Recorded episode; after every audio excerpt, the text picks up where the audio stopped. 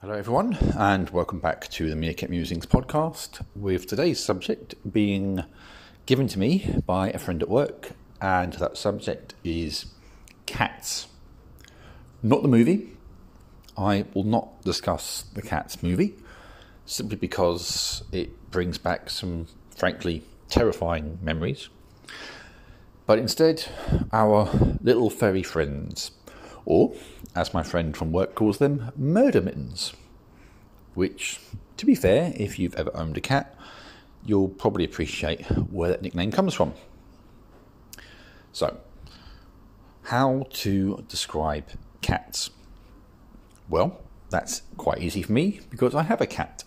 His name is Castiel. He is, I think, seven years old now, and he is definitely a mummy's boy, without a doubt. He loves my wife. She is his go to person, shall we say, when he wants cuddles and affection. Which is interesting because a lot of the time I'll be the one that lets him into the house and I'll be the one that gives him breakfast and I'll feed him quite a lot as well. I'll make a fuss of him quite a lot and he does respond to a degree. He, he doesn't dislike me. I don't think he dislikes anyone. He just also doesn't really like anyone as such. He very much prefers his own company. He'll often drift off upstairs and curl up somewhere and go to sleep where it's quieter, particularly during the day. Although in the evenings, he'll come downstairs and he'll curl up on my wife's lap. And he'll generally stay there for most of the evening. Sometimes he'll cuddle up to me. In some unusual circumstances, he's jumped onto my lap, curled up, and gone to sleep. Which I don't object to, of course, but it often catches me by surprise when he does that. He's not the first cat that we've had. When I met my wife, she already had a cat by the name of Trinity. Or backtrack for a second, I should say uh, Castiel is a black and white uh, male cat. But before he was on the scene, back when I met my wife, she had a tortoiseshell cat called Trinity, who was absolutely beautiful, first of all. And she, I guess you could say, she carried herself with more elegance and grace than Castiel carries himself with. And she was generally inclined to be more affectionate to pretty much everyone, really. Uh, she seemed to like everyone, uh, as it were, and she would happily sit on anyone's lap. Although her favourite person, her favourite person in the whole universe, uh, was my uh, stepson, without a doubt. She would always go straight to him in pretty much any circumstances and whenever he wasn't there, be it at school or after he moved out, she'd, she'd often pine for him, I, I think. She'd sit outside his bedroom wanting to be let in all the time, perhaps just to feel close to him in some way, I don't know.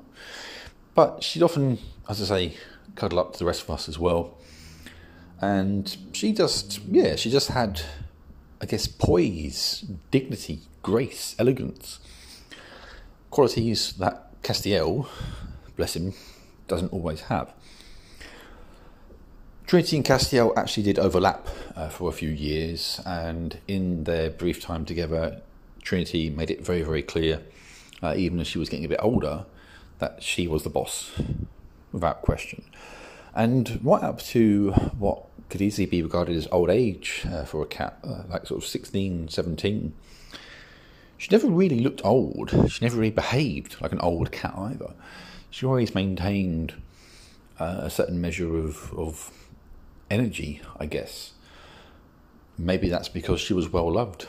She never really had much stress to deal with. She always had a lap uh, available to cuddle up to. And she was generally a very happy cat. So, very grateful to have actually known Trinity.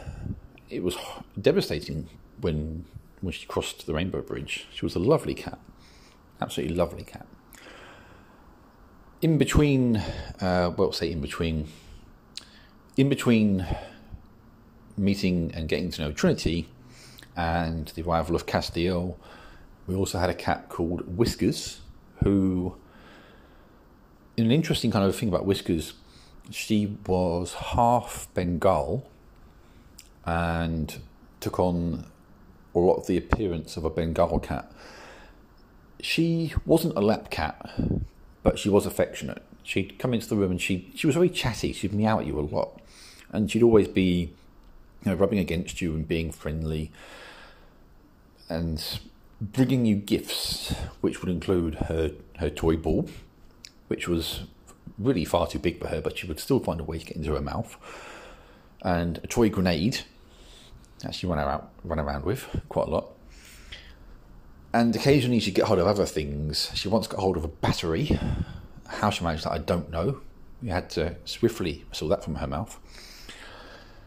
And she was also generally quite friendly. She and Trinity didn't really get along. They kind of learned to tolerate each other's presence, but they did have a few scrapes along the way. They definitely weren't friends. But they did, as I say, learn to learn to live with each other after a while. Uh, in fact, towards the end of Whisker's time with us, Trinity was even at one point giving her a bath, which was quite surprising. Whiskers, I don't know what happened to her. Uh, bless her. She she disappeared and never came back. She actually disappeared more than once, but on the previous occasions we found her again. In her old house, she got trapped in the house next door, which was empty and derelict. And a few days later, she get out again and reappeared. When we moved, at one point, she again disappeared for a little while until she turned up in a block of flats, of all places, and getting her out of there was quite a challenge. And the third and final time, she just disappeared, and sadly, she never came back that time. We never found her again. I'd like to think that she's still alive somewhere, perhaps curled up uh, with some uh, sort of old dear or family that's giving her love and attention. I, I, don't know, of course, but that's what I'd like to think that she's still out there somewhere and that she's happy. But all three of these cats have, in their own way, uh, left a mark on me, I guess. People like to think of cats as being quite aloof creatures, not particularly friendly, almost, I guess, arrogant in, in how they treat people. I don't think that's true, not one bit. They are affectionate in their own way. They don't have the physical means to express their emotions the way that other animals do. But when they like you, they let you know it, and they're not going to beat about the bush, as it were. There's no pretense. They they don't hide that fact. You know, if they like you, they like you. If they love you, they love you they just do things differently to, to dogs, for example. They're not particularly exuberant animals. They are usually calmer and quieter, not always, but usually. And they have some odd habits, of course they do. But I have no issue with cats whatsoever. Would I love a dog one day? Yeah. But dogs need a lot more looking after. Cats will generally look after themselves. You can you can put a cat outdoors at night and you know they're going to look after themselves. You couldn't do that with a dog. You haven't got to take cats for walks, which it wouldn't be a problem to take a dog for a walk, but it's not something you've got to think about with a cat, especially when it's cold and it's wet and it's you know it might be snowing or it might be an incredibly hot day and it's too hot to do things like that. You've still got to do it with a dog. Whereas a cat, as I say, you can leave them to it and they'll come back to you at the end and you can, you can play with cats, you can get toys, have fun with them.